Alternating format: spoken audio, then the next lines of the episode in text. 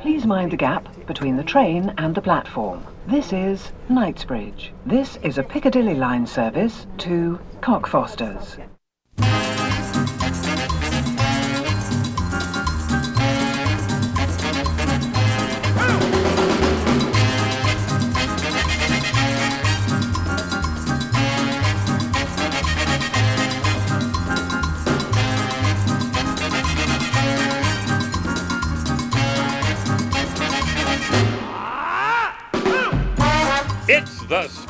Goodman Radio Show! And here is the studio orchestra of the Spud Goodman Show, sartorially regaled in sequined jumpsuit and cantilevered pompadour, the world's only accordion playing Elvis impersonator, Accordion Joe!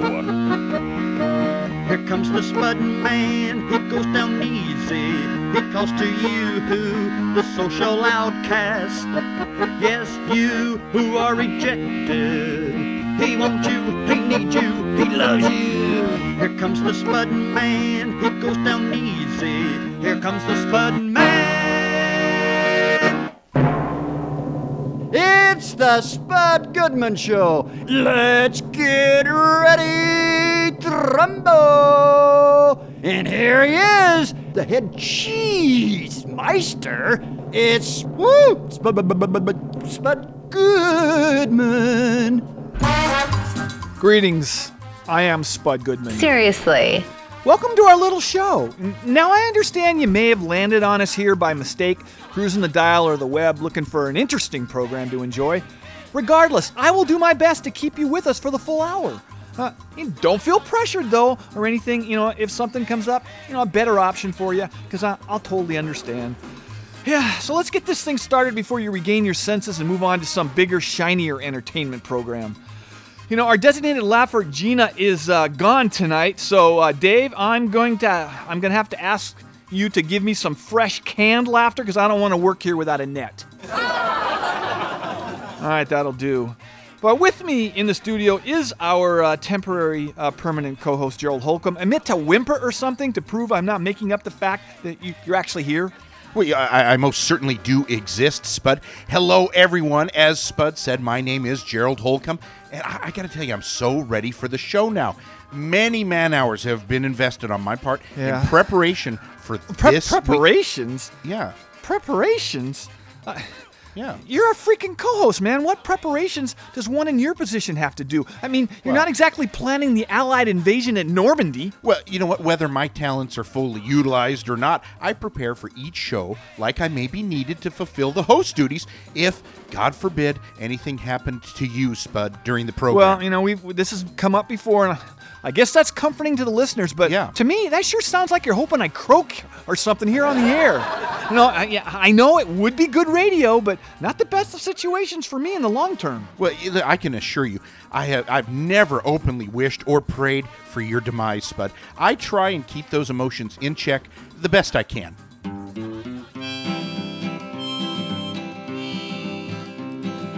Be honest, Gerald, and admit it. You dreamt about an airstrike that would nail him with a direct hit. And there's no shame in that, but quit hiding the studio. First aid kit. I mean, I was gonna hit you up with this off the air, but before I forget, Yeah? keep your ears open for like any part-time job openings. I sort of run into a cash flow problem. You know, are they hiring at your, uh, you know, are you at that carpet store you work at, like in management? Uh, You mean South Seattle carpet and linoleum? No, Yeah. you know what? We don't hire inexperienced sales staff. We pride ourselves on our No, highly management. trained associates. But, uh, Spud, if it's retail you're interested in, maybe you need to lower your sights a little. No, Check out Orange Julius at the mall. No, I- I'm not really interested in retail, man. I, I mean, you have to like stay on your feet all day doing that, right? Yeah, Right? yeah. Because in radio, I've grown accustomed to like sitting in a chair or a couch during my workday. I know. Standing for more than like a couple minutes is just out of the question. I really need to find something that's more attuned to my comfort zone. I think. Well, maybe you should start at what you're really good at and look for opportunities there. You know, you've got many years on cable to TV and now uh, radio. Um, yeah, but my cable TV show got canceled years ago. Years. Yeah, I know. And the radio industry is just it's not looking real rosy these days. People are getting fired everywhere. Well, I know your old cable TV show was pretty offbeat, so Yes, I don't know about that. That could be out of the question in today's market, but you know, maybe you could repackage yourself in some other niche on TV. Like Game's um, changed. How about yo. how about checking out a game show host position? A lot of former radio and Hmm. talk show hosts have been given game shows. It's a natural fit. A game show host. for most people. It's a natural fit. You know, that does sound interesting, actually. See? A monkey could do that job so I could still keep up on my daily dose of playing, you know, Candy Crush Saga, you know, during the show, because that's pretty much what I do, as you can see right now. But. Yeah. and, you know, hey, good idea, man. Thanks. Yeah, so anyway, right now I'm supposed to play some music. Okay, this guy has uh, played on our show uh, with various bands of his. Um, here is Dick Rossetti. Uh, one more time, and this time it's Guns and Rossetti, uh, and their tune is uh, Douchebag Boyfriend. Roll it, Dave.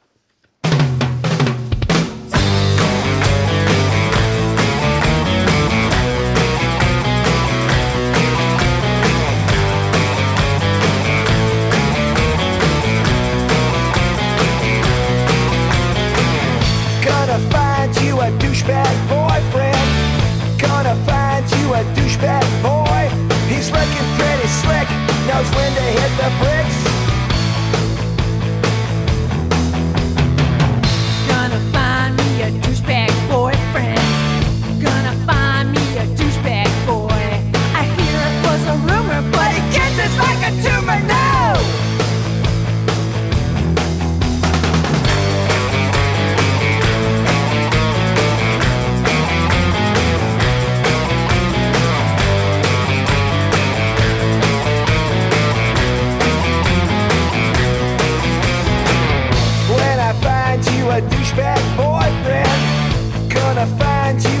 a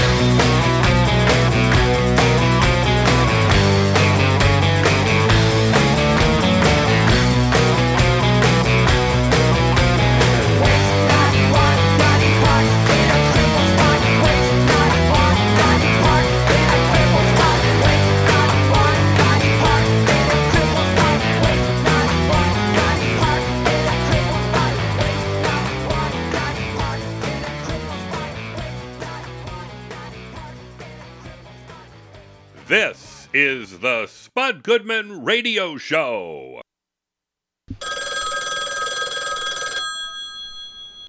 Hi, I'm Dita Von Teese, and you're listening to the Spud Goodman Show. He's a big fetishist, you know. Uh, say, Spud, your I no first idea. guest, Marion Ross, is on the phone and is ready to be interviewed. I know she's ready to be interviewed. This is a talk show. I interview people. Well, I know. You know, I have to say, I- I've seen almost every episode of Happy Days, and uh, you know, and I did not allow. You know, I'm gonna have to say this. Even after that episode, you know, you know, with Fonzie, and I did not let peer pressure drive me away from that show. Um, you know, I stuck with it, and though I still don't know what the show writers were thinking about with that water skiing storyline. You know, I think I've seen most of the Happy Days episodes too. But what incident with Fonzie are you talking about? I'm not. I, I guess I'm not too familiar with that one. I guess I missed it. Well, consider yourself lucky then. You know, I always thought Joanie was kind of hot, you know, when when she was a little older, you know, on that Joanie Loves Chachi spin-off thing. Uh, you know, I read. Hope read that's not offensive. Erin Moran, who played Joanie, experienced some difficulties later in life, though. Well, haven't we all? I mean, I've had, I got my own issues. and I'm not going to judge her. Anyway, just just put Marion on. It's going to be an honor to talk to Mrs. C. All right, he- here she is. All right, please welcome actress Marion Ross to the Spud Goodman Show. Thanks a bunch for calling in tonight, Marion. Oh, Spud, it's so good to talk to you. All right, super. Well, as an actress, Marion, your credits go on for days, and we're going to get into some of your many projects. But before we get going, I must state to my listeners how honored I am to be speaking with Mrs. C, Marion Cunningham from Happy Days. As popular as that show was, you were sort of America's mom for 11 seasons from 74 to 84. Did, so I got to ask you this Did you ever feel the intense scrutiny from being basically the role model to mothers everywhere? Well, I feel I raised you, didn't I? Look Yes. how well you turned out. Thank- I'm so proud of you. I owe Yes. you big Well, time. Yes. So let me let's start at the beginning. Let's start at the beginning. You were very active in school plays in high school and later in college at San Diego State. So after your first film Forever Female with Ginger Rogers and William Holden in 1953, was Hollywood everything you hoped it would be or was it a bit of a letdown maybe getting behind the curtain? Oh, never. No. We- When I was I was under contract to Paramount when I was 22 years old. Wow. And it was the studio was in full bloom. Everything was being shot there. When you went into the commissary, all the big stars were there.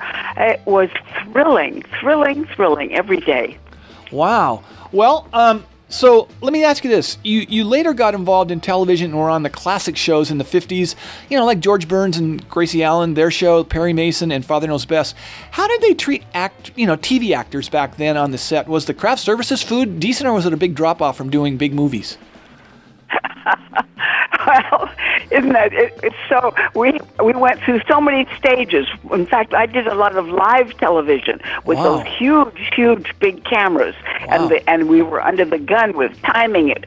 And just before the show would go on, they'd say, "Oh, we're over, we're over. Cut out page so and so and so and so," and and. Uh, these guys would push these enormous cameras, and half the time you would be changing your clothes while you're running to the next camera. I mean, it was pretty thrilling. Well, did they have at least snacks back in those days for when you were, you know, between scenes, so you could like nibble on something, or was it? Was no, we, we we didn't have craft service. Oh. But when we, in fact, when we started Happy Days, we used to have, on the day we read the script, uh, a bowl of fruit. Wow. And that was like on the table. And a lot of the young apprentice writers who didn't get paid very much, they took all that fruit home that that first day. You know, they would put it in their pockets for something to eat. But uh, we, so we would go to the commissary for for our lunch and and bloody well pay for your own lunch. By the time I did the Drew Carey show, Drew Carey would have a full turkey dinner made, like on backstage for us. We had food all day long. People would come in from other shows. It was incredible. That's why Drew's Drew Carey is such a hell of a guy. We've had him on the show. He's a, he's a, he's a great guy. Thought, yeah, man, that's good to hear. Well, they probably had one of the reasons they probably did that was they didn't want anybody wandering off to go to lunch. No, no, no, no. Food was just going. You ate constantly, so a lot of you could see the crew getting putting on ten pounds. You know. Oh, wow. Well, go. Well, let me ask you this. We could even we could even put in our bid. I'd say, you know what? I'd like to have corn. Could we have corn chowder someday? You know, we could. Sweet. All right. Well, you were later on some of the cool TV shows in the 60s, like Route 66, The Fugitive, and of course, Outer Limits. Did, did you sense then that TV was getting a bit hipper and a little more edgy?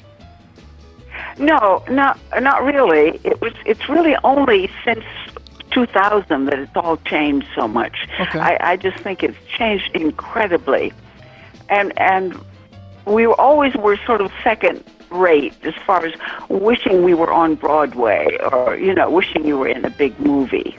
But now television, everybody wishes they own have their own series. I'll tell you. Right.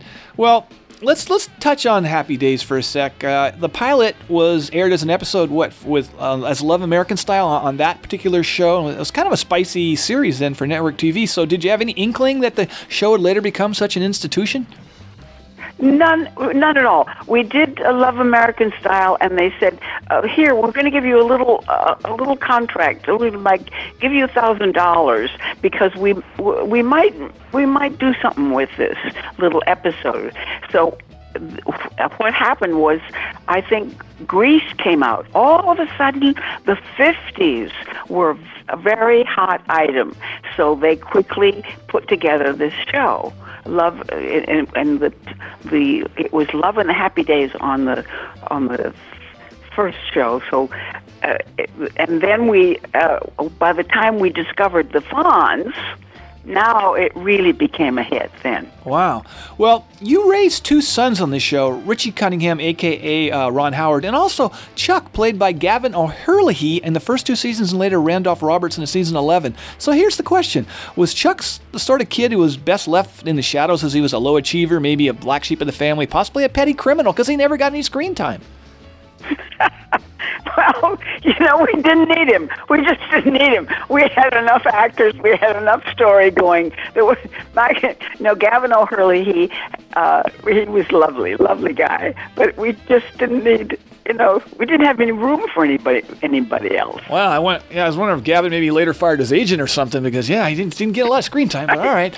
Well, you also had to parent a teenage daughter, uh, Joanie, played by Erin Moran. Uh, what were your real feelings about her having you know that fling with Chachi, played by Scott Baio? Because I I interviewed Scott on my old TV show, and I don't know if I would want him around my daughters. He's kind of a player, you know.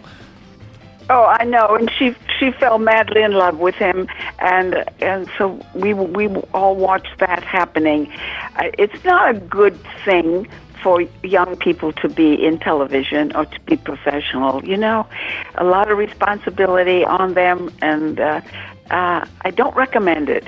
No, better to, better to wait. But uh, although Ron Howard his parents seemed to be able to handle that and raised him so well so that and Ron is such a wonderful man. He might might be the most well-adjusted uh, individual ever raised in Hollywood. Would you agree, maybe, with that? I I would think that he was, and so you have to give his parents a lot of credit. Like when we would have a big cast party, his father uh, would always come and be there, and just as soon as uh, you know the party had been going for a little while, he would just take Ron home, and that was the end of it. Erin's parents were very young, and they would party, and they would stay till the last person at the party, you know. Ah, Spud. I just wanted to mention that Marion is so right about bringing children into the show business world before they are mature enough to process it all. As you know, with my three children, I have refused to allow them to come to this studio and experience this whole talk radio environment. It would be overwhelming for them. Uh, maybe if they weren't homeschooled, they would be able to be normal human beings and process everyday things. Well, what, what's so wild about this show anyway? If I liked kids and could tolerate them, you could just let them come to the studio and they would be just fine. No adverse effects whatsoever. Well, my wife and I disagree, Spud. What with the rock bands you have on, the guests from Hollywood, and of course, the colorful language, it would not be appropriate for anyone under 21 or so. If you're worried about the sound levels with the bands, the kids could just like go with earplugs. And as for my Hollywood guests, that after my TV show, I now I just speak to them on the phone. You know, most like Marion here are fantastic role models. And regarding the language thing, I hardly ever swear on the air. You know that. Well, maybe so, but you've had on a few Hollywood stars that I would not want my kids to be exposed to, uh, like that roast master Jeff Ross and uh, Jeff's oh, a great guy. Eddie Haskell. Listen, Jeff is a sweetheart off the air, and Eddie Haskell was a TV character portrayed by actor Ken Osmond. He was a cop with the LAPD after leaving Leave It to Beaver, okay? Jeez. Oh, I, I, guess I wasn't listening carefully during that interview. I guess not. But show business and kids do not mix. Well, being a temporary co host on a talk radio show is pretty far away from the Hollywood scene. You and your family are safe temporary permanence. Whatever. Just let me get back to Marion. She's very cool, and I hope you didn't break up my rhythm with this interview. So sorry, Marion. I am back. Oh, of course. Well, let me let me hit you with this. You later went on to work on many other TV, you know, series and films, but I wanted to ask you about a theater in the state of Minnesota being named after you, the Marion Ross Performing Arts Center. How surreal was that? Uh, isn't that something? It's incredible. It's incredible because when you think about being raised in Minnesota in a small town, Albert Lea, Minnesota, about fif- 15,000 people, uh, and you, uh, I would walk across that frozen lake, the ice, to go to the to the movies downtown, and and wanted to be an actress. And what are the odds on the you know you're going to end up in Hollywood being an actress? The little girl who comes from Minnesota. Right. Wow. It's a, it's re- I love to think about it because it's almost it's almost impossible what I did. You know.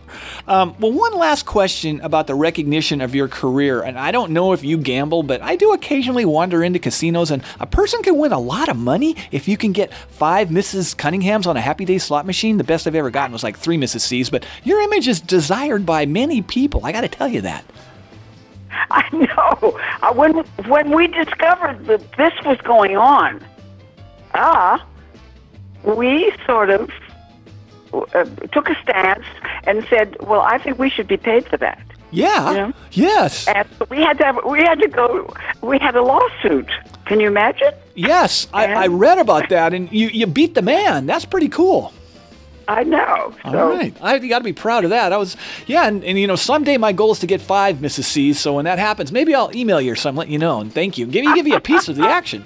So anyway, all right. Well, I, I know you got to go, so I just wanted to thank you very very much for spending time with us tonight. It was a privilege to speak with you. thank you so much. Well, there you have it, Ms. Marion Ross. This is one of radio's most famous musical productions, the program that brings you the music of a nation that loves to sing and whose songs reflect the beauty and romance inherent in its way of life. This is the Spud Goodman Show. All right, it's musical guest interview time. Uh, please welcome back to the show, Vanilla. Gentlemen, please once again identify yourselves and what instrument you will be playing here in a moment. Sean Gaffney, Stratocaster. Corey Taylor, bass guitar. Jay Jarman, uh, no, I don't play the bass guitar, I play the guitar.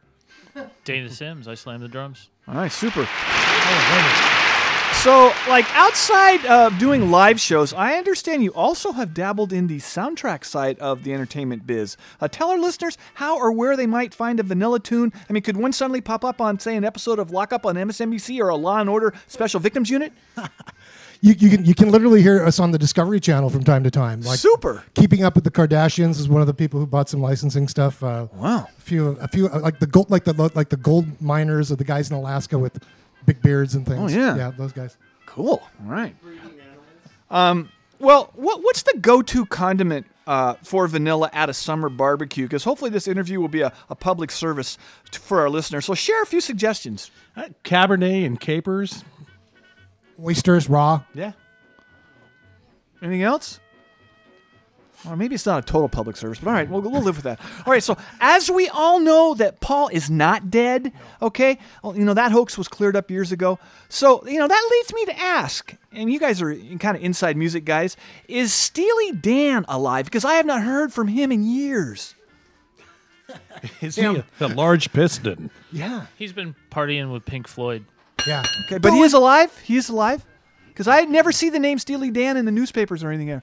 Anyway, I guess he's okay. all He's right, in a that's good retirement news. home with Jethro Tull. That's good news. All right. So, lastly, what are the long-term goals of Vanilla? We hope to play outside the city limits of Tacoma soon. All right, you're reaching for the stars. I know. Super. The All right. suburbs. So, so, what's the name of the first song we're going to be doing? Don't lose your temper. All right, let's do it.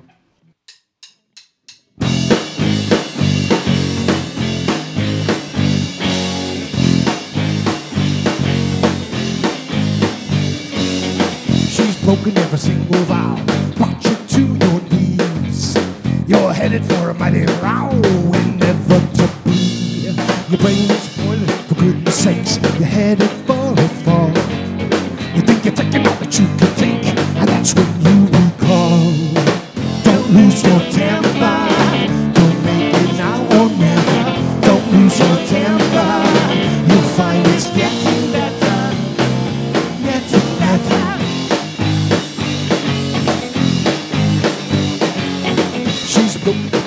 Vow, brought you to your knees. You're headed for a mighty row. Inevitably. Don't lose your temper. Don't make it now or never. Don't lose your temper. You'll find it's getting better. Getting better. Now you take one money belt. That's plain to see. Now the whole hell monkey belt. Memphis, Tennessee.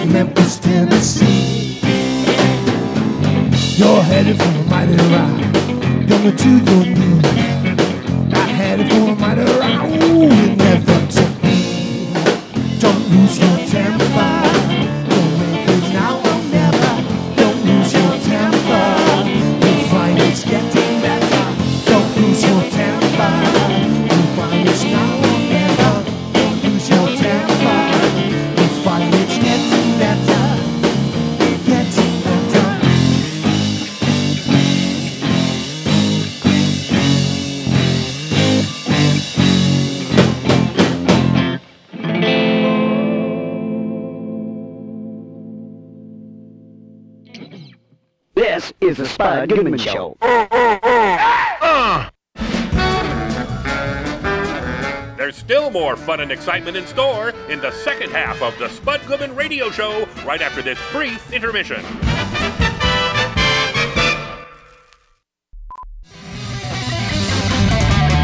Spud could have done let me, let me in tears. Spud could have done let me for drinking my beers. He takes the spatula and puts it in the pan. And why he done that, I just don't understand. He grabs some Pepto for quick relief. His indigestion is beyond belief. Spud Goodman! Spud Goodman! Spud Goodman Show!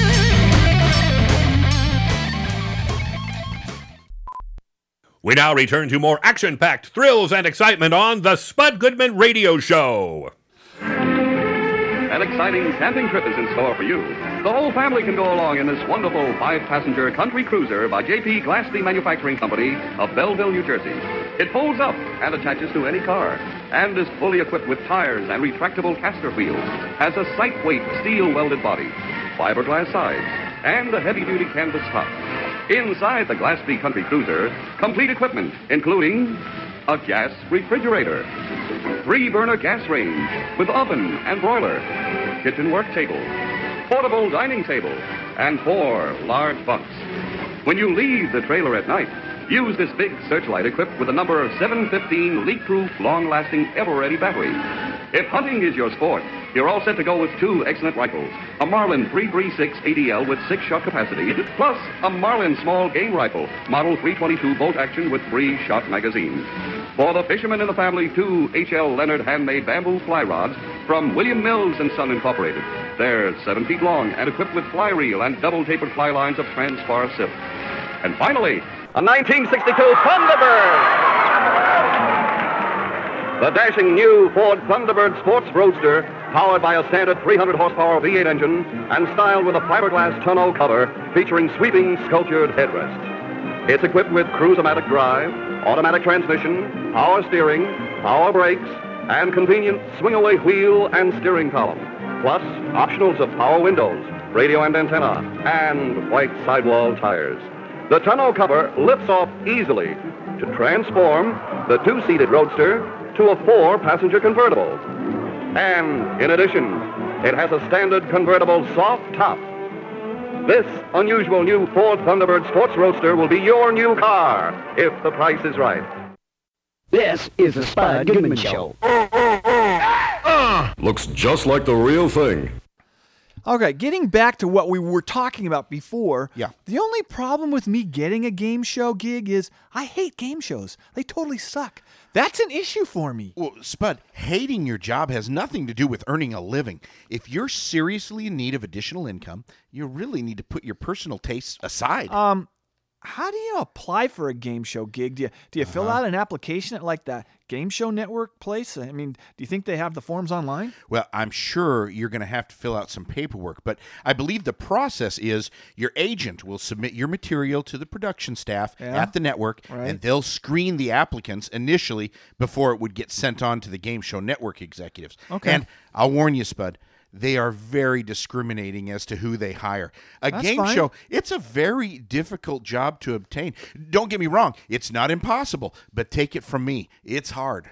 Well, why do you seem so knowledgeable about this? It's, it's like you've already gone through this yourself. Well, I I may have in the past dipped a toe into this area of show business myself. Uh, you know, strictly preliminary efforts though. They were undertaken on my behalf. So so after looking at your you know your application, they then they toss it in the trash right away. Because you did you ever hear back? N- No, no, I never did hear back from them. I did a rough audition tape. My, my wife shot it in our rec room, so the lack of production values might have had something to do with me not getting a fair shake. Uh, you had an agent? H- how'd you pull that off? Well, my wife served on paper as my official representation, but I made the contacts online in her in my name myself. So yeah, I know the John Miller route is is not cool, but I plead guilty. But I got to tell you, Rachel's one sharp cookie, but she's not up on the show business end of things, you know. Man, if I had a girlfriend, I could have her pretend to be my agent.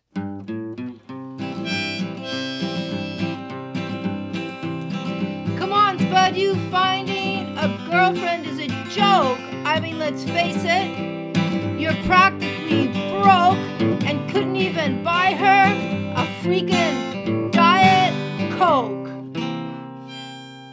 Okay. Um, would you pretend to be my agent? Well, I, I guess I could serve ceremonially in the in the capacity, but I, no, I don't know. No, hey, if I actually do get a game show, no way you're going to get 10% of each paycheck. And let's just make that clear. Well, the going rate is fifteen percent. What? I'm just saying. No, 15%. Look, I will pretend I am my own pretend agent, okay? I do not need. I, I, I don't. That's just way too much. I'm not paying that. So, but do I? Do I need to shoot an audition tape though? Is yeah, that? Yeah, and you know what? do? You know what? You should have the crew that shoots our musical guests here in the studio do it for you.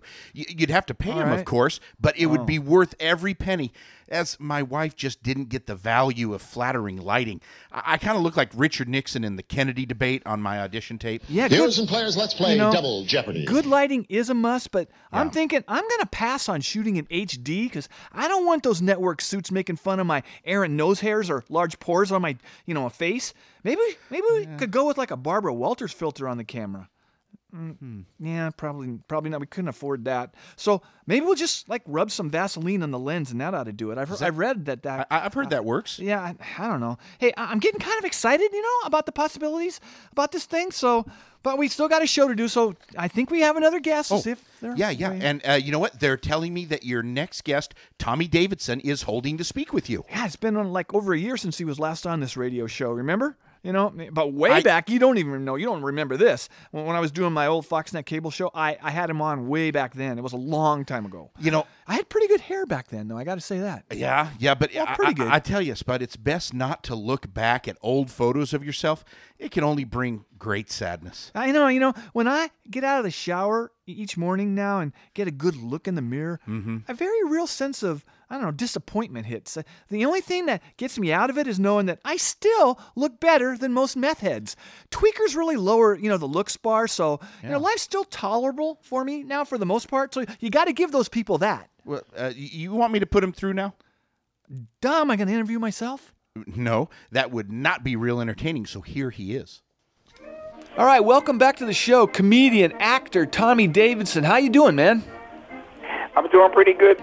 Well, you know, Tommy, you have a movie coming out, so I'm pumped about that, and we'll talk about that in a second. But first, let me say, you're always a well dressed man. I remember interviewing interviewing you on my TV show like 20 years ago. I, I was like 12. Really? Yeah, I was like 12. I was a, I was a talk show prodigy, right? Uh, and, and but I felt very intimidated by your fashion excellence. So. Oh no. Yes.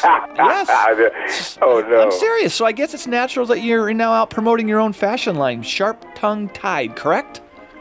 Yes, yes, you're right. Tongue tied, tongue tied, tongue tied ties and accessories. Um, we got ties, pocket squares, flower lapels for a good price, ten to twenty bucks. Wow. and um, it's going off. We launched last week. It's it's uh, Father's Day, graduation, wedding time, so we're right on time with the launch. Got some great ties, some great colors. I'm feeling good. All right. Well, you know, I always wanted an ascot, you know, like the one Thurston Howell the third wore on Gilligan's Island, but I don't think I could pull it off. Do you guys sell ascots? We do not sell ascots. Did not go that far as to do ascots and and uh, bow ties. I don't. I don't think we're we're we're. I don't think we're the upper crust kind of company like that. I'm going right to the consumer, right to the workers, right to the guys who are out there trying to trying to take their business game up one level. All right, you're a fashion man of the people. I like that. All right, super. Well, let's let's discuss Sharknado 4 coming out on July 31st on the Syfy Network. I am already counting the days, so don't tell me if you get eaten or maimed by a shark, as it would spoil it for me. But I, I take it you were in great peril filming this, because I, I know they have stun sharks, but I assume there are a few real ones too, weren't there? Yes. Yes, there were. And I did not get maimed. I did not get scarred. I will not tell the end of this movie, but I do know that uh, when I first saw this whole, when I first saw the film series, I said, "Wow, that is really ambitious." Never imagined that I would be in one of them. But I'm so glad I did this last, this this last installment, Shark Sharknado Four, because the director, this whole crew, this this this is a really good movie. Oh, of course it is. Uh, all, all three of them. I mean, my God, I why. You don't even have to say that. Um, well, I got David Hasselhoff to work with. I mean, come on. Oh, well, I, I, I, of course the body count's gonna be huge, and I, I kind of, okay, I, I know I don't really want to know what it's gonna be, but how about uh, the celebrity casualties? Can you toss out a, a name or two that didn't fare well with these killing machines? Because I just can't wait until July 31st. I, I don't want to give away who, who. I don't want to give away the mortality rate. Okay, movie. all right, all right. Yeah, because I want I want people to to, to, to tune into their star. I, I don't want anybody to go, hey man, he's not going to be in it long. Okay, all right, super. You know, so I won't run the mortality list, but I will say that there's a lot of people in this thing, and there's a, a lot of sharks and a lot of chainsaws. Ah, yes, there you go. All right, well, well, Tommy, last year you appeared in an episode of Real Husbands of Hollywood. The cast on that show is pretty much the who's who of show business. So, how close to real life does it get on that program? Can you ad lib and toss in some actual dirt on friends to keep it real? Yeah, you know, you know. Luckily, I've known Kevin for years, and everybody on that show for years. So, and um, Wayne Brady is so talented that you know all you got to do is just open your mouth, and and the, the show wrote itself. You know, and all of a sudden, you know, my Facebook and my Twitter just you know rose to the ceiling with Kevin involved because he's you know internet turbo superhero dude. Yeah, well, maybe some of that'll rub off uh, right now. Okay, well, but I was just curious, as nobody nobody dropped any real dirt, just you know, just to mess with somebody uh, while while filming. Yeah, I mean, you know, that's that's the that's the thing we always did anyway. We did that on Living Color too. So you get to just the dirt, do anything we want to do. You know, you very rarely do you come up do you come into a show where you don't need a script, where you can just turn on the cameras and let people just go. All right, yeah. Um, okay, well, you continue to do uh, stand up around the country. Do, do you find much difference in today's audience at comedy clubs from, say, the 90s, bes- besides a phone recording deal? Because I wouldn't like that myself. I- I'm very protective of my intellectual properties, contrary, you know, to what others think. I do have some, but the only how, difference. how do you feel? The only difference is that you can broadcast, you know, my show to the world from your phone. You know, which I don't have any problem with. I actually, you know, at first I was a little uptight, going, "Wait a second, but then I said, "Wait a second. All that means is that millions of people just get to see my show too. You know, and and the you know the the big old creative the big old creative universe has always been able to give me new ideas. So that hasn't changed, and that's not going to change. So I guess I changed with technology.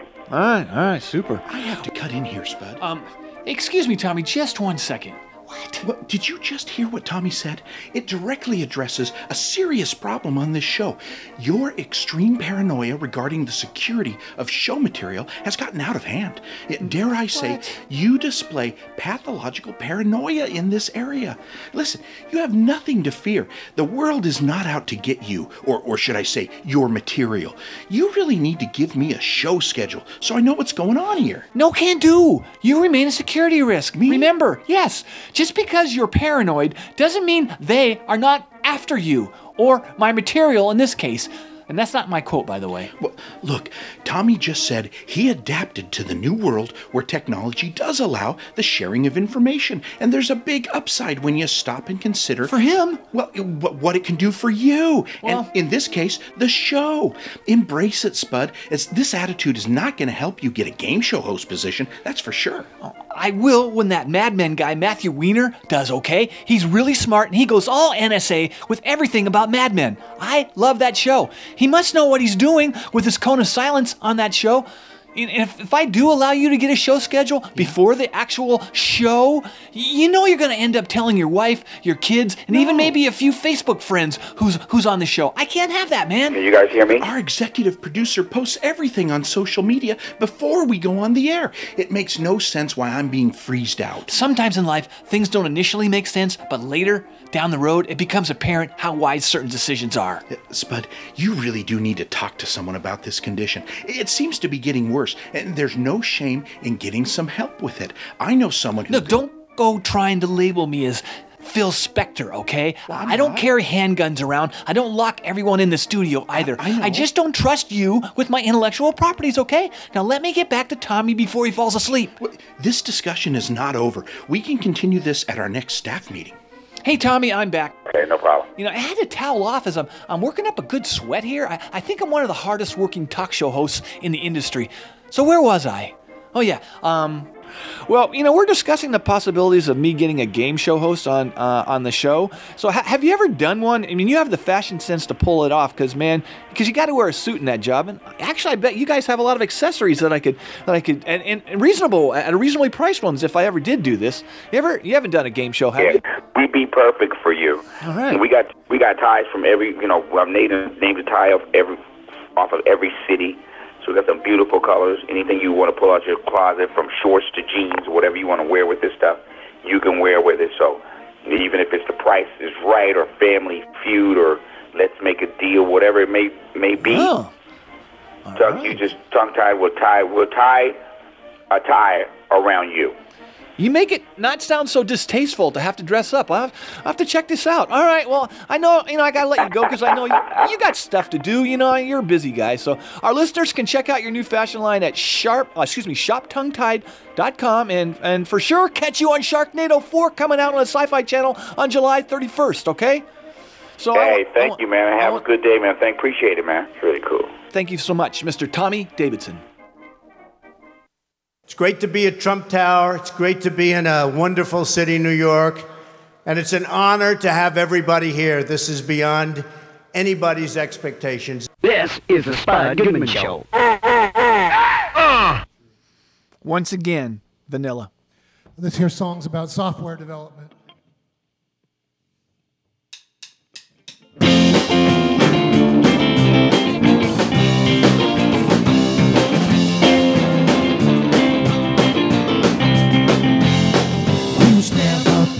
Of. He retreated from retreats, it seems. Always a bit of a bar. Now his job's in Bangalore. He was never part of the clique. Never took a day, never called in sick. So we showed him the door. Now his job's in Bang, job's in Bang, job's in Bangalore. And he shuffled all those papers. He finished every chore. And sure he was productive, but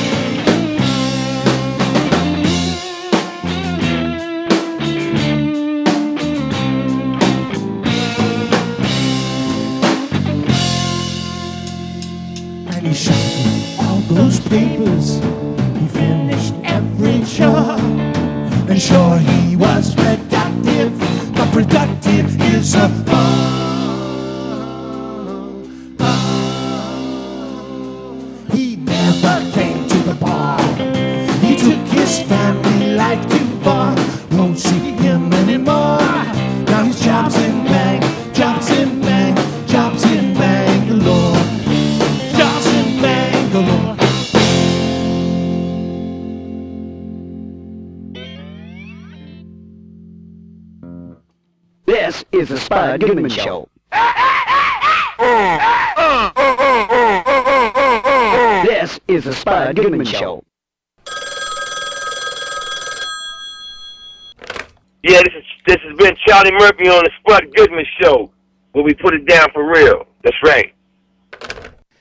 Uh, Spud, I'm supposed to inform you your last guest, John Stossel, is ready to go. You know, I- I've read he's a really nice guy. We may not see eye to eye politically, but from watching, you know, him on Fox News, he, he definitely is not wishy-washy on the issues, so he should be interesting to speak with. You, you know, Spud, as I am a longtime conservative, would you feel more comfortable with me handling this interview? What? You, you, you don't think I can interview a conservative guest just because I'm a bleeding heart liberal? I resent that accusation.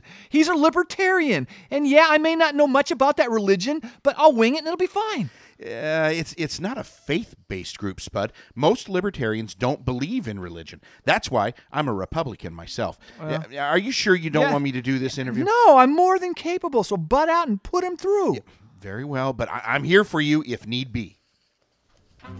Please welcome Fox Business Channel host and author John Stossel to the Spud Goodman Show. How you doing? Pretty good. All right, super.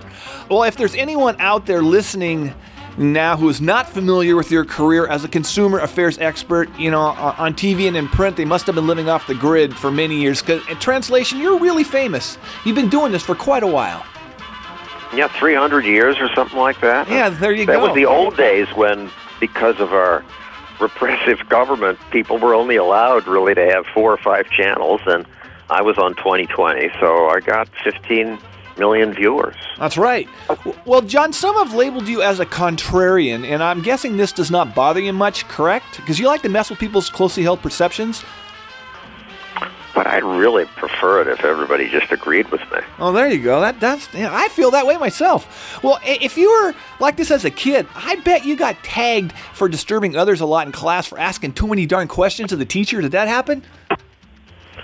No, and when I started as a reporter, I was a garden variety leftist and calling for more government regulation to fix consumer problems, and I, I, I was with the mainstream. Oh, all right. Well, the central theme of your show on the Fox Business Channel is government is bad and people are, are smart enough to make their own decisions without any oversight. Are you 100% sure on that people are smart enough part? Because have you taken a close look at the choices of the average American these days? Not that I think Big Brother's a good thing, but, you know, maybe limits on a few things are not a bad idea, like how many fried Twinkies one can consume at state fairs before they're cut off, stuff like that. Uh, well, no to that. I think if people want to eat a thousand Twinkies, it's their body, and government has no business interfering. But you're right. People are really stupid, lots of us, and the, the problem is this assumption that government is going to make it better. I believed that until I watched the regulation fail again and again. And gov- government isn't always bad. We need government to keep people from killing each other and shoot and stealing from each other and have some pollution control rules. And, That's a good point. And have a defense against foreign invaders. But it's when government tries to micromanage the rest of life that it makes life so much worse. Well, you know, I don't. I'm not an expert on this by any means, but the libertarian philosophy is an appealing one. But outside of novels, has it ever been put to the test in terms of governing po- uh, governing policy in like a industrialized, multicultural country? I mean, like living at the Playboy Mansion sounds enticing too, until you figure out you're never going to get a good night's sleep. Well, it was tried best in 1776. Okay. And the founders created a government where they would say things like, the government that governs least is best. And we had very few rules, and we went from poverty to the most prosperous nation on earth. More recently, Hong Kong, Singapore, New Zealand, Australia, even Canada now is more free than the United States and doing better. So it hasn't been tried 100%. As people get wealthy, their tiny brains tell them, you know, there ought to be a law, and we keep passing more. They never repeal the old ones when they pass new ones, and over time, we are encrusted with stupid rules. Yes, and Bud. Yes? Well, you know, as a Republican, I've been telling you for a long time that government was bad. Um, Maybe now that John Stossel says it, you'll finally believe it. Well, look, I'm not crazy about a lot of stupid laws either. It's just that I trust my fellow man even less than some dumb bureaucrat in a cubicle. You know, when it's every man for himself, the odds are pretty high. I'm going to come out on the losing end. It's nice to have a referee when it gets ugly. Have you ever played any game without a ref? Well, we did just fine in the olden days when men were men. Uh, sure, a few cattle and horses went unaccounted for back then, but I can barely understand you. remember, before Obamacare, we were free, really free. Are you sure about that? I don't know. Yeah. yeah you know, I'm personally really, really slow on the draw. I, I always get the gun caught in my belt or something, you know, when I practice draw in front of the mirror. I, I'm just horrible at it. Oh, yeah. You know, and if we did one of those time tunnel flashbacks to the olden days, uh, man, I'm just partial to a country where people aren't hanging out in front of my apartment looking for a spare slice of, of bread or, or Tofurky. Being free is nice, but at what cost? Starving people get on my nerves. Just do what I do look the other way and don't make eye contact. That's the key. Block it out, and it's not there. It's like it never happened. Whatever. I, just, I gotta get back to John, so just let me finish up here, okay? All right, John, I'm back. My apologies. I'm okay. Well, you are a proponent of free market based healthcare in our society. That's what I, I am aware of that. But um, what do you do in a society like ours where 45 million people live below the poverty line and a great number of others are still like, I don't know, underwater following the, you know, the Great Recession? How, how are these people going to pay for healthcare if they get sick if it's all on a cash carry kind of thing? First of all, there wouldn't be so many people poor if government didn't take so much money from people. Government has no money of its own. So all this money that government is spending to make things free is taken from people. Still, you have a point. There are some people who are mentally ill. There are always going to be people who are poor. They can be taken care of by charity, or if there must be government, Medicaid. Uh, it will never be done as well by government as it would be by charity. But if more of it, at least, is taken care of by the customer, it will be better. The best medical care we have, the places where it works, are things like LASIK eye surgery, plastic surgery. Mhm. The waiting rooms are nice. They play movies. They don't keep you waiting very long. The doctors give out their cell phone numbers and their eh, and their email addresses. They communicate with you because they have to compete for your dollars.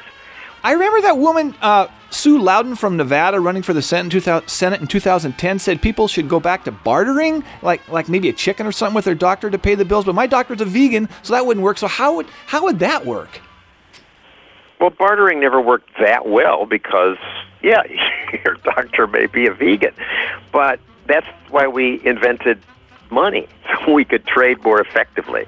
I, I think she was just making a point that at least it would be direct between doctor and you. And for a long time, poor people paid with chickens or whatever, and it isn't the best system, but it's better than third and fourth parties making the decision. Right. Well, John, I'm with you on your recommendation for like limiting the filing of frivolous lawsuits for sure. You know, McDonald's has paid enough, right, for all those hot coffee mishaps. But would you acknowledge the need for some route for the average citizen to challenge corporations or moneyed individuals for willful misdeeds? Sure. Okay. It's just that in America is the only country in the world where I can sue you and wreck your life.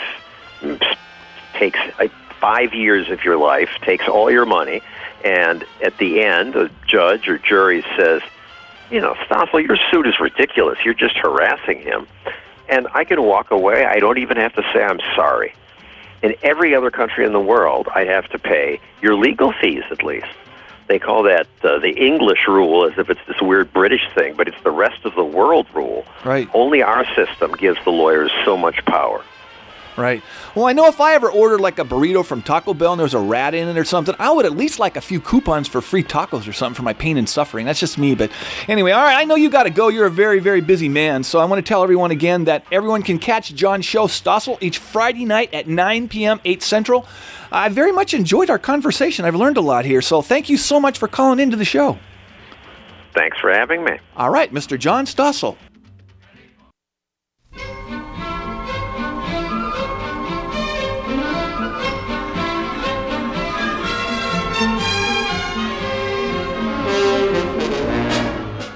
President Obama. The media said President Obama had failed. The Republicans were saying he and his cabinet should be jailed. They said no way he could turn around the economy, as that ship had sailed. But the economy now has a chance to be one that's hailed. So back off and give President Obama his due, or you can just ignore the facts like Fox News. I'm done here.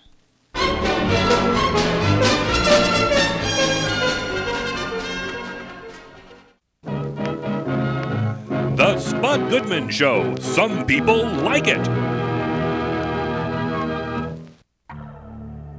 You need to go buy a nice looking suit. A suit? I, I was only joking with Tommy earlier. Well, yes, you do understand game show hosts' work attire are very expensive suits. You know, they're an essential part of your position. They give a host a degree of gravitas and Look, there and I- you go again with that gravitas word. Ooh, very impressive.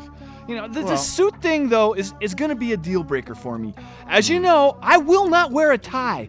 You know, we've discussed this many times in the past. My bad experience with that autoerotic asphyxiation deal has just really turned me off to anything that's around my neck. Yeah, I- I'm aware of that, but but your current financial state calls for you to make concessions here. Remember, this is not radio we're talking about, Spud. I, I don't understand how you've pulled off wearing what you did during your cable TV show all those years. Uh, I've seen many of the episodes on your YouTube channel, and frankly, you look like a hobo most of the time. Hey, what's your problem with hobos? They are my base, okay?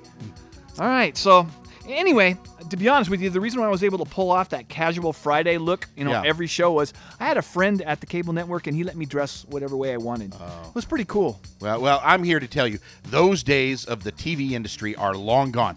I say we go find you a nice Armani or Versace this weekend. Well, no, no, those those brand names, I I don't know exactly what they are, but they sound really expensive. Mm-hmm. Why, why don't we just swing by that Men's Wearhouse? Cause you like you can like buy one there and get like eight free suits too. It's it's a killer killer deal. No, I, I don't think that's accurate information. It- you, you must have misheard the ad. Okay, okay. Well, may, maybe I could borrow a suit for the audition tape. I mean, why buy something that I may never need to actually wear if I don't get a game show host job?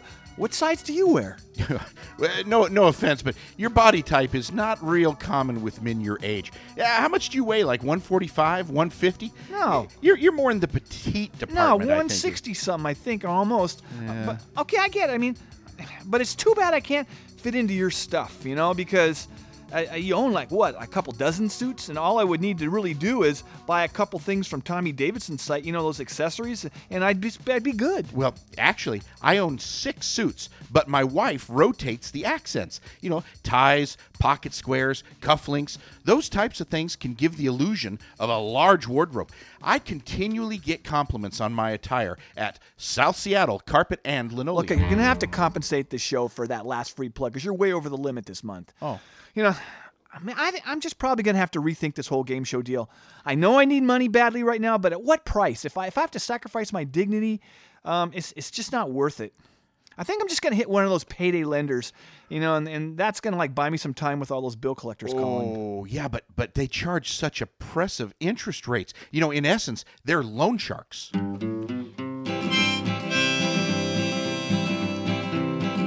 Gerald, please don't denigrate a shark. Yes, their bite is greater than their bark, but payday lenders will repossess your soul simply on a lark. But I'm pretty sure they don't break legs or anything. You think about that. In the worst case Yeah. scenario, you know, I go the bankruptcy angle. Hey, how many times can you file for that? I'm not still not sure. 'cause I- I don't- Uh, I I don't really have. I, have am any not going to idea. Google that when I get off the air and, and see if I still have like at least one more filing left. Uh, anyway, all right, I need to sign off now. I, I am Spud Goodman. Be all that you can be, and I mean that. God bless and ciao. The Spud Goodman Radio Show is written and directed by Spud Goodman, executive producer Lori Madsen, produced by David Brenneman of Rosedale Audio Productions, original music by Michael Spots and Tom Harmon, video director T.J. Pites, on-air talent Rob McGee, Annie Coleman, and Tom Nolan, production assistants Carrie Tompkins and Trent Cotello. Spud's Greek chorus is The Folk Singers in Hell. Live music production and broadcast engineering by Mike Renville at the facilities of NWCZ Radio. Promotional services and support provided by Big Freak Media, Seattle's only rock and roll publicist. Opinions expressed on this show do not reflect those of the station, the sponsors, or any living person except Spud Goodman. Copyright 2016 Spud Goodman Productions. David Brenneman speaking.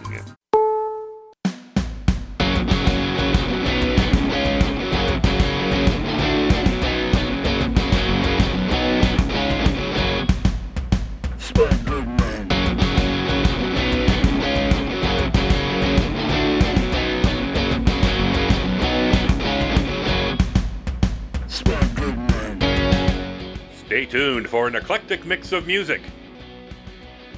Stay tuned for captivating talk. Stay tuned for insightful analysis of The Spud Goodman Show. Stay tuned for The Spud Goodman Post Show Report.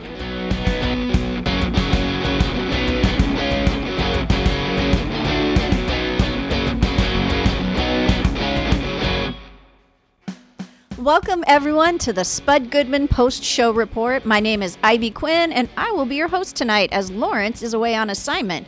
He's doing his new position as the Spud Goodman Show's public sector food critic. Okay, all right, super. We miss you, Lawrence, and uh, this is a hard time to have you gone because I need to say that this will be the very last post show report. I believe starting next week, all stations that carry the second hour will be airing a classic episode from the past.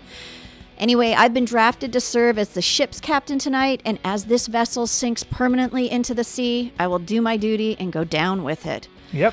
It was my pleasure to be the host of the very first post show report, and I guess now I will be the very last host. And um, I kind of take comfort in the symmetry of this, although I won't lie, there is a little bit of sadness. And um, I do want to say, regardless of the gallows humor around the show right now, um, we're still going to bring you a really great show. And, and if you want to know why, it's because we are professionals.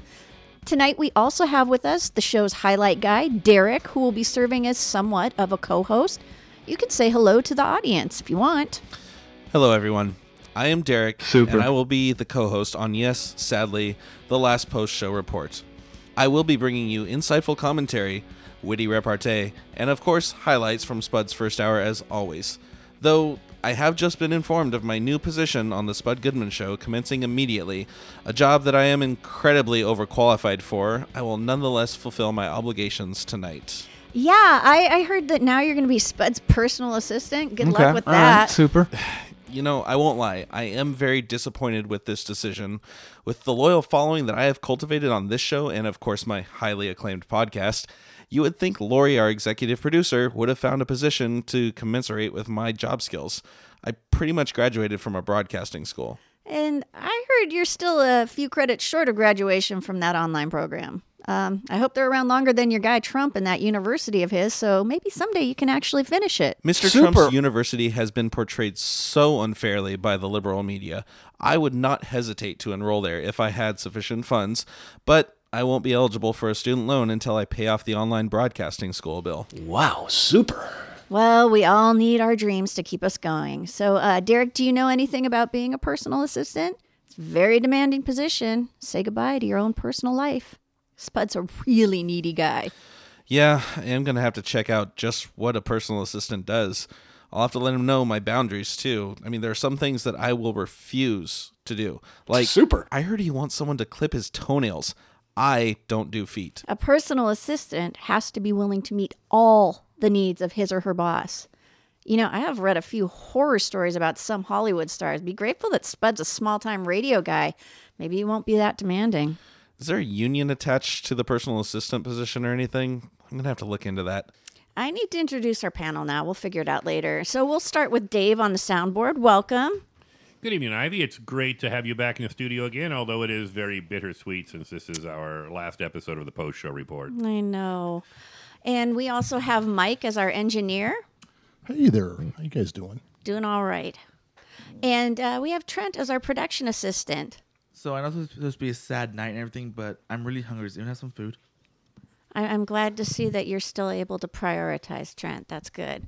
Um, and of course, Carrie, our intern from Pierce College. Well, thank you. It's great to be here. Ugh, You know, back to what I was saying before.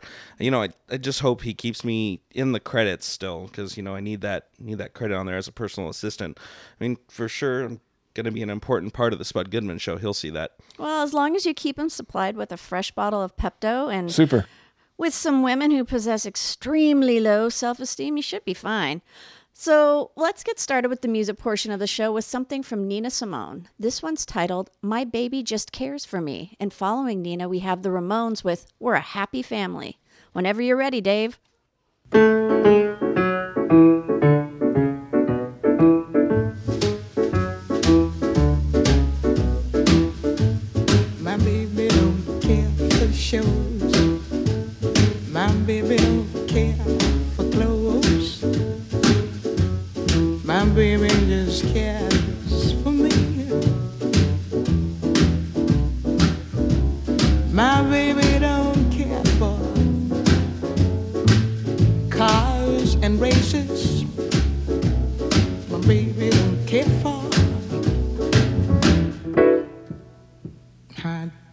Tone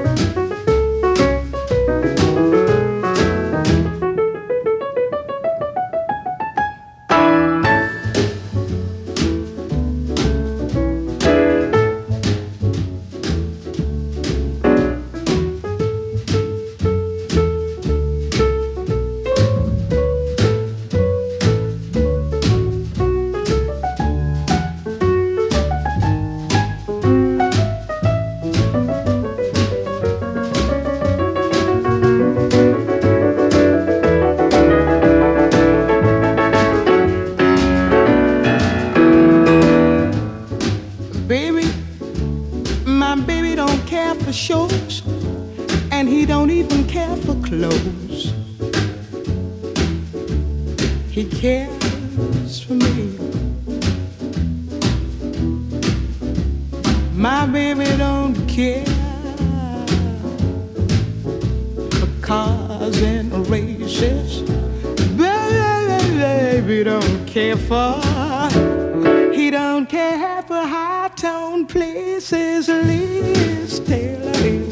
Not his style, and even Liberace smile.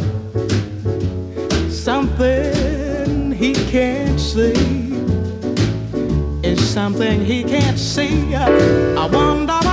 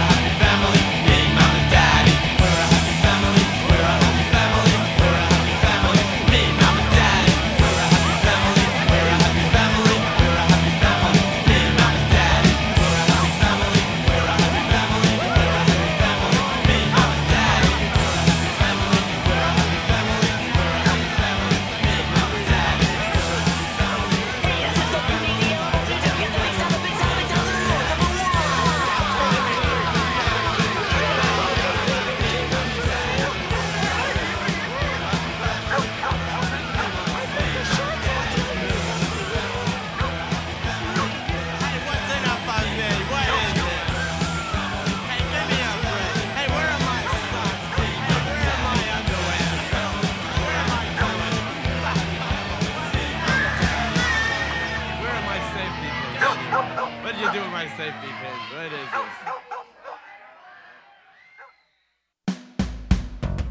this? This is the Post Show Report. Once again, here's your host, Ivy Quinn. I'd like to welcome the band Vanilla back. Thank you so much for sticking around for the second hour. You're so welcome. Thank you. Uh, will you guys reintroduce yourself in case we have any new tuner inners? Sean Gaffney, guitar. Super. bass. Jay Jarman, guitar. Yep. Dana Sims drums. Super. Um, and so I'm going to ask you guys a couple of questions, try to be probing and and uh, thoughtful. But I'm wondering, did you choose vanilla because it's rich and smooth and elegant, or was it because those other fancy flavors are so condescending, or is it some other reason altogether? After Jay's time in prison, we thought Rocky Road would be a bad choice, so we thought we'd go with vanilla. But an accurate choice. Was it was it was it flashbacks? Were you having a little PTSD? I still am. Okay, well, In fact, right now I am. okay, well we'll we'll we'll move on so that we Uh, can I, keep I'm, I'm going to jump in here real quick. I need to ask a question. Uh, I- I heard you guys apologize in the, uh, advance. I heard you guys in the uh, first hour talk about how some of your music is being licensed on shows. I was wondering if any of you guys would ever uh, consider lending your music to the uh, Donald Trump campaign. I know a lot of musicians are turning against him, and uh, he needs some he needs some good music to walk out to. No. Is that is that a soft no? Like maybe you'll think about it. Derek. That's a capital N, capital O, apostrophe, apostrophe. Okay, all right, apostrophe, super. Let, let's find apostrophe. something shiny so we can distract Derek As for I'm a not second. the songwriter, though, we should see what he offers first. Yeah, I, I mean, we, we, we're open to negotiation, but we have to have absolute artistic control. As All right, to I'll put it down the as a maybe. content, Respect to the content. yes. So, with respect to your art, uh, in high school and school, did you guys do band, theater, any of that good stuff, or? No, I, I, I, I always figured there were guys who did sports, and then there were guys who, who did music. It's male banding behavior. Uh, I didn't do either one in high school, though. Wow, super. Actually, I did both. I played sports and then uh, started playing. Okay. Yeah, I, I did band in school, and then I did band in the city, and told school to go shove it. Super. I did the band thing too.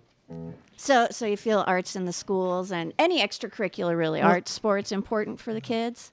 Yeah, sports failed me. And one of these guys just did the band too. Is is that why you ended up in jail, It was fun for a while. or is that too is that too? Uh, It's deeply personal. okay. Well, then why don't we move on? Uh, what are you going to play for us? Uh, speaking of Walla Walla and Jay's time there, uh, this song is about wine, Cabernet. So enjoy this song, please.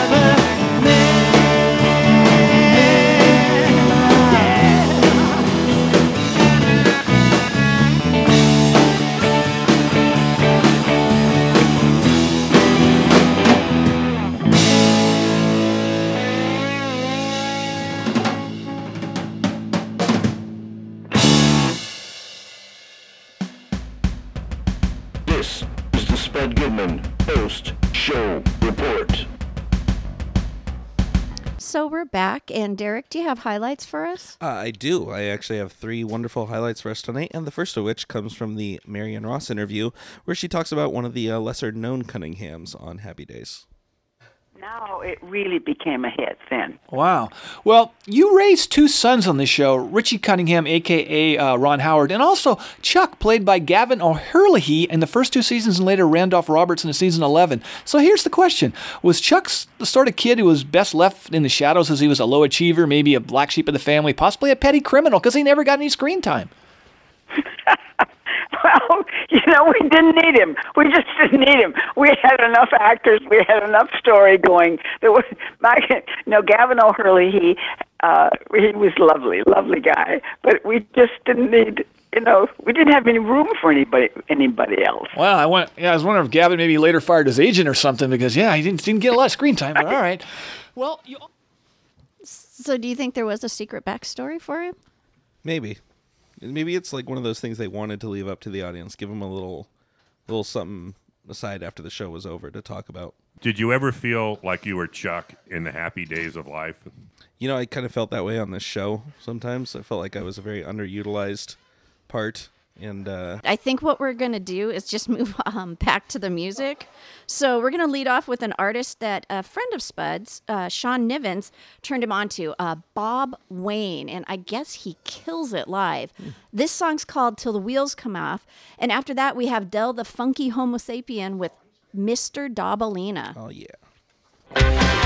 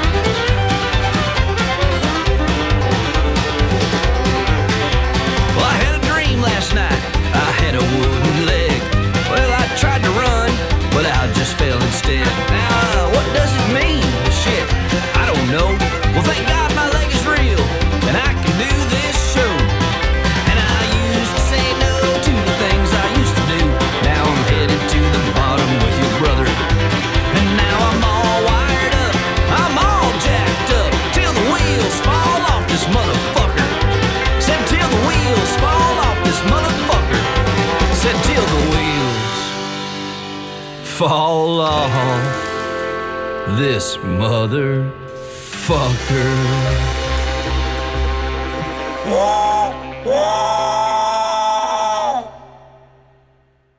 Oh. I know I'm drunk now.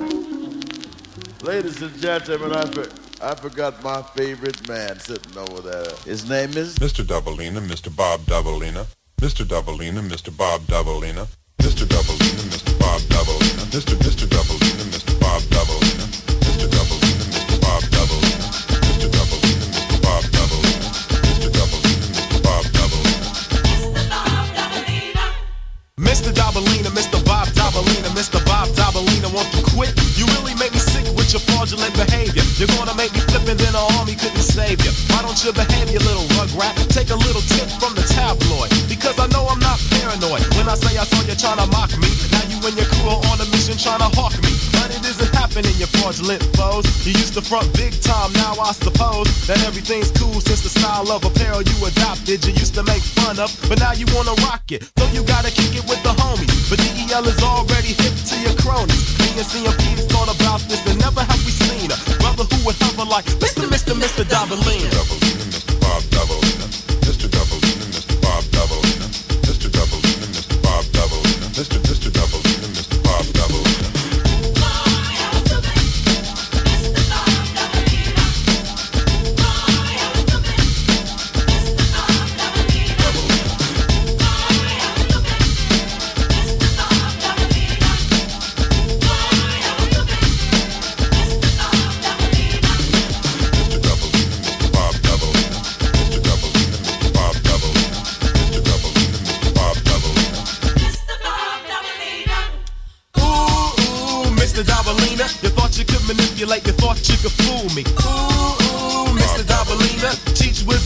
On a stuff and then he schooled me. Friends could be fraudulent, just you wait and see. First he was my money grip, then he stole my honey dip. Mr. Dobalina is a serpent, don't you agree? The little two-timer resembles Aunt Jemima with jeans and a dirty white hoodie. Seems like he wouldn't be a snake, or would he? Disguises come in all sizes and shapes. Notice the facade of the snakes. They all catch the vapes, even though last year there was GQ. Took a lot of time before the DEL could see through the mask. All I had to do was ask the Emperor and Kwame, and my man responded they was bombe. Fraudulent foe with the strength of Hercules. The way you're on my dick must really hurt your knees. You need to take heed and quit being such a groupie. Ever since I did a little show in Guadalupe, I never saw a groupie like you. But what is funny is you wanted to be down with my crew. But DEL is not down with any clowns of justice. So I would suggest that you try to impress Uncle Fester Dobalina. Because you don't impress me, Dobalina. The style of dress is not the key, Dobalina. It's all in the mind and the heart, so you should start by remembering you gotta pay a fee, Dobalina. Mr. Bob Dobalina, Mr. Dobalina, Mr. Bob Dobalina, Mr. Dobalina, Mr. Bob Dobalina. Mr. Mr.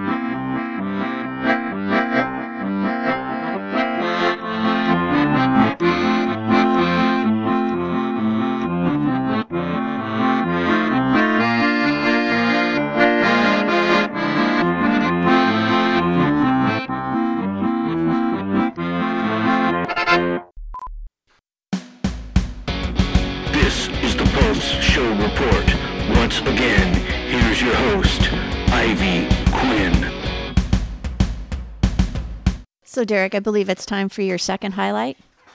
Uh, yeah, we've got uh, the second highlight comes from the Tommy Davidson interview, and uh, Spud asked him the hard hitting question about uh, Syfy's live shark budget in the new Sharknado film. All right, you're a fashion man of the people. I like that. All right, super. Well, let's let's discuss Sharknado 4 coming out on July 31st on the Syfy Network. I am already counting the days, so don't tell me if you get eaten or maimed by a shark, as it would spoil it for me. But I, I take it you were in great peril filming this, because I, I know they have stun sharks, but I assume there are a few real ones too, weren't there? Yes. Yes, there were. And I did not get maimed. I did not get scarred. I will not tell the end of this movie, but I do know that when I first saw this whole, when I first saw the film series, I said, "Wow, that is really ambitious." Never imagined that I would be in one of them.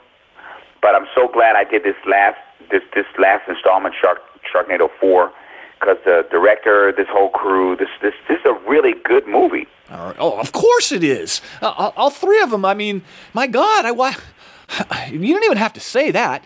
Um, well, I got David Hasselhoff to work with. I mean, come on. Oh, well, I, I, of course the body count's gonna be huge, and I, I kind of okay. I, I know I don't really want to know what it's gonna be, but how about uh, the celebrity casualties? Can you toss out a, a name or two that didn't fare well with these killing machines? Because I just can't wait until July 31st. I, I don't want to give away who, who. I don't want to give away the mortality rate in the Okay. movie. All right. All right. Yeah, all right. because I want I want people to to to, to tune into their star. I, I don't want anybody to go, "Hey, man, he's not going to be in it long." Okay. All right. Super. You know, so I won't run the mortality list, but I will say that there's a lot of people in this thing, and there's a, a lot of sharks and a lot of chainsaws. Ah, yes. There you go. All right. Well, well, Tommy. Last year you appeared in. A- So is this like the new litmus test for uh, who's who? Is if you get on Sharknado, if you get eaten? I think so. I think that's like the bar. Like that's like where the bar is at for like breaking into Hollywood and that kind of stuff. Who who would you like to see in the new Sharknado film? Um, well, he did mention the Hoff, and uh, I really enjoyed his theme song for the recent movie Kung Fury, and he Mhm. played the voice of the car, which was exciting. So I'm looking, I'm looking forward to some more of his work. But I don't know, maybe I'd like to see Gwyneth Paltrow get eaten. Okay, that's a good one. What about over here on the uh, panel there? Uh, I'm waiting for like you know Sharknado meets Friday the Thirteenth and Rocky. Ooh, Jaws versus Jason. They could do like a Free Willy and free the sharks, and like then make it family friendly and start selling toys. That would be a good one. We could have a Michael Jackson hologram perform the uh, the theme song for it. I like where this is going. We're gonna we need to write these ideas down and start pitching. Definitely. So now we're going to move into some more music. We're going to lead off with someone Spud calls the show's house band, Trees and Timber, one of my favorites, and their tune Amazing People. And following that, we have a nifty mashup with Datarock, James Brown, and the Beatles titled Fa Fa Good. Let's do it, Dave.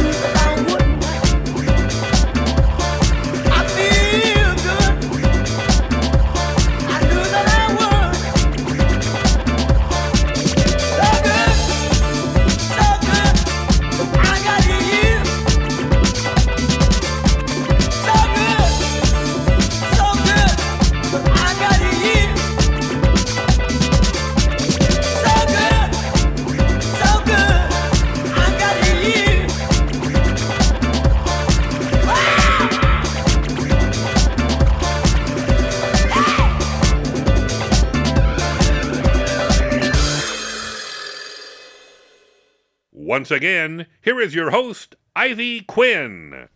So this is where you get a few seconds to plug your podcast. Is that right? I mean, Mhm. I, I'm tr- I'm trying to follow the schedule I was given, but is this a joke?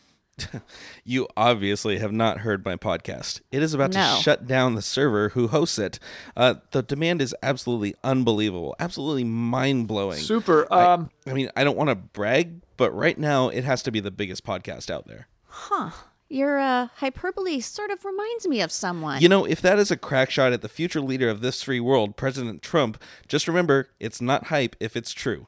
Success comes to those who who possess the good sense to offer the people what they need, even if they may not be aware of it yet. I look forward to the day when America will be great again. That's for sure. Ugh. I and millions of other citizens of this country dream of a day when feelings, fairness, and the right thing are a distant memory. Super. Yeah, welcome to Thunderdome, I guess, if that happens. So, the newest episode of Derek's podcast will be available Monday and will feature all five tracks of my new rap album. It's a don't miss episode for sure. Right. Um, well, now I feel like we need some music pretty badly. So let's begin with Everybody Loves a Clown by Gary Lewis and the Playboys.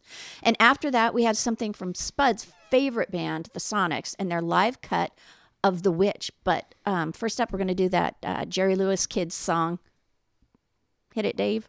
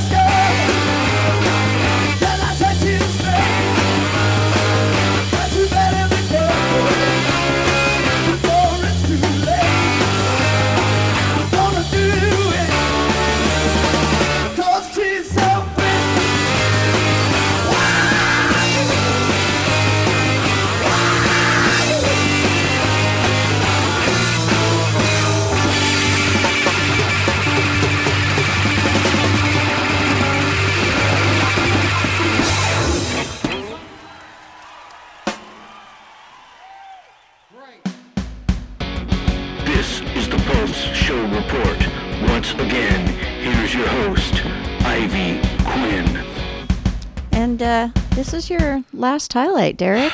Man, last one. And uh, so this is mankind's last highlight. yeah, this is the last the last one that all our listeners will get to hear. So I hope you all enjoy it. With that said, this highlight comes from the John Stossel interview, and in this clip, he talks about uh, mainstream libertarianism. That it makes life so much worse. Well, you know, I don't. I'm not an expert on this by any means, but the libertarian philosophy is an appealing one. But outside of novels, has it ever been put to the test in terms of governing po- uh, governing policy in like a industrialized, multicultural country? I mean, like living at the Playboy Mansion sounds enticing too, until you figure out you're never going to get a good night's sleep. Well, it was tried best in 1776, Okay. and the founders created a government where they would say things like, the government that governs least is best. And we had very few rules, and we went from poverty to the most prosperous nation on earth.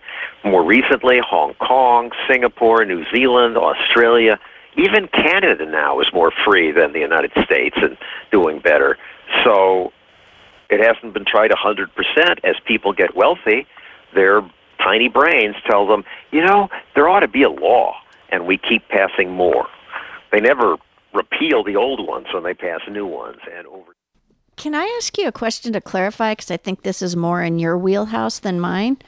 When he says Canada's more free, is he talking about the socialist um, styled medical program, or can you help me there? I was a little confused. You know, I'd have to go back into uh, my my junior my junior Trump uh, program email and find out what the what I was supposed to say about that. Um, Oh, oh, I'm sorry. I didn't mean to up my put you on the spot. it's- I, I got it right here. Hang on a sec. Let me look. Uh, oh shoot, it went to my junk folder. I'm sorry. Let me.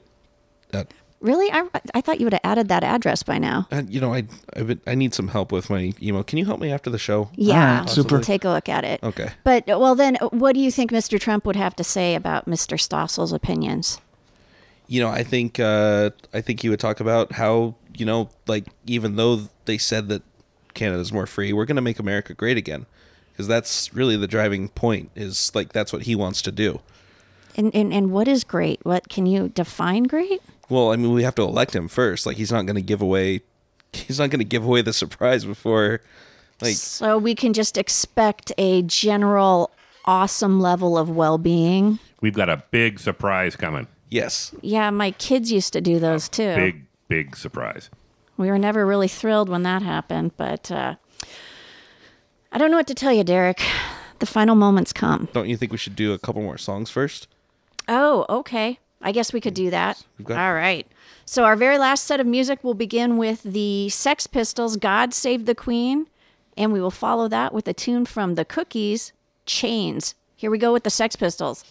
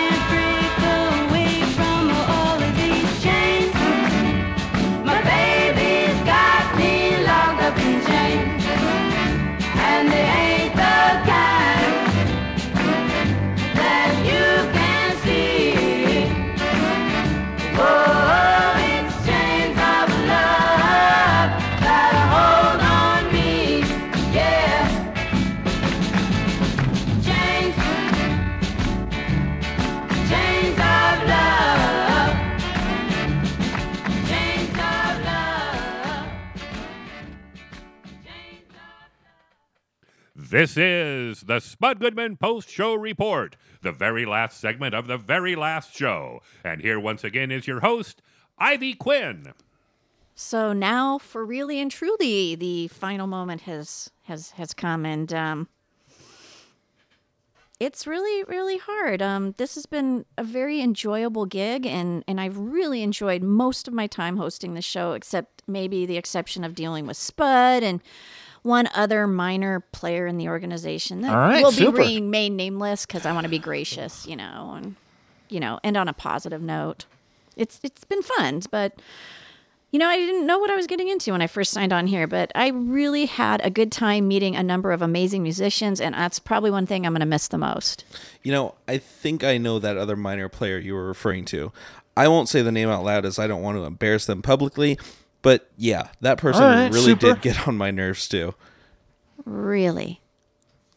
Huh. Hmm. Yeah.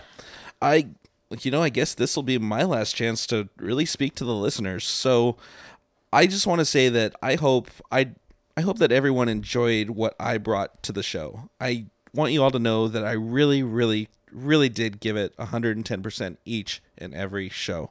Y- you do know that that's not really mathematically possible, right? It- it- look, look, it's just an expression, okay? They well, get then it. why didn't you give 120% or 140? I don't want to overdo it. I mean, Okay, fine. Well, anyway, let's let's bring in the panel now because they've always been fantastic. On the soundboard, Dave, it's always been fantastic working with you. And the feeling is mutual. I've got a lot of happy memories to put in my demo tape or wherever you put memories. I, I, I I'm going to keep you right here, and right now I'm I'm pointing to my heart. That's good that you say that because this is this is radio. So as a radio thespian, you would say, "I will keep you right here in my heart, which I am now pointing to my deepest, fondest memories." And um, Mike, I don't know. Thank you. You're a great engineer. I don't know if you can top that. No, that's impossible. So I won't even uh, make an attempt to. But I can. I can honestly say that I've enjoyed working on this show. Yep. A lot. It's always a lot of I fun. look forward to it every week. And thank you so much because you're fantastic. And Trent, our former intern and now production assistant, we do appreciate all you do. Oh yeah. Um, good night or whatever. So I'm, I'm ordering a pizza. Yeah, extra pepperoni, please. And uh, I, again, Trent, Trent, we thank you. And uh, lastly, we'll thank our college intern, Carrie. We really have appreciated you too, sweetie. I've had a great time tonight. Thanks for having me. So, are you going to end with something nice about me? Uh, you know, it it would be, you know, proper and all. Something nice. Okay. Um, Derek, Has a great beard. you are here now, and your presence is so available. All right, that, super. Um, it's really nice to have you in this place while you're here with, as Dave said, your fantastic beard. Yes. And Um, Derek always reminds us of the importance of voting this November. yeah, get out and vote, people. Yeah, we've thank you. We really do have to get out and vote and make make America great again, people. And, and- that's super. And Derek, I, I just I don't want to gush. It would be embarrassing. So, um, unfortunately, you know, we're we're running low on time. so re- there's there's not much more I can do. What? Not even not even a thank you? Very well.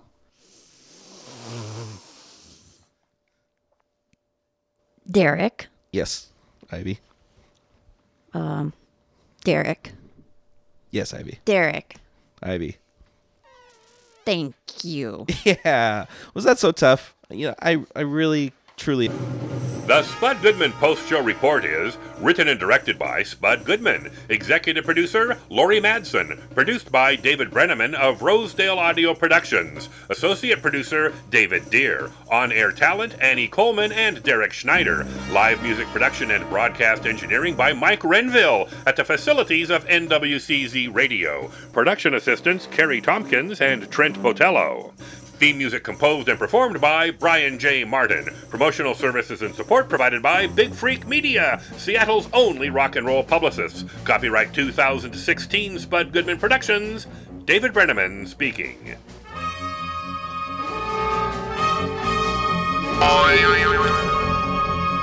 Super. All right, super. That is not super. All right, super. All right, super. Yep.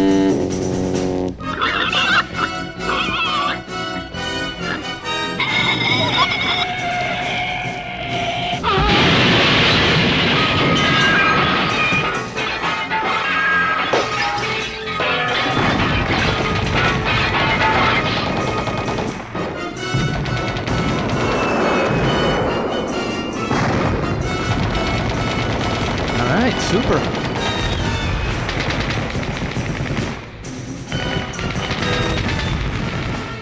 Super. Keeper. Keeper.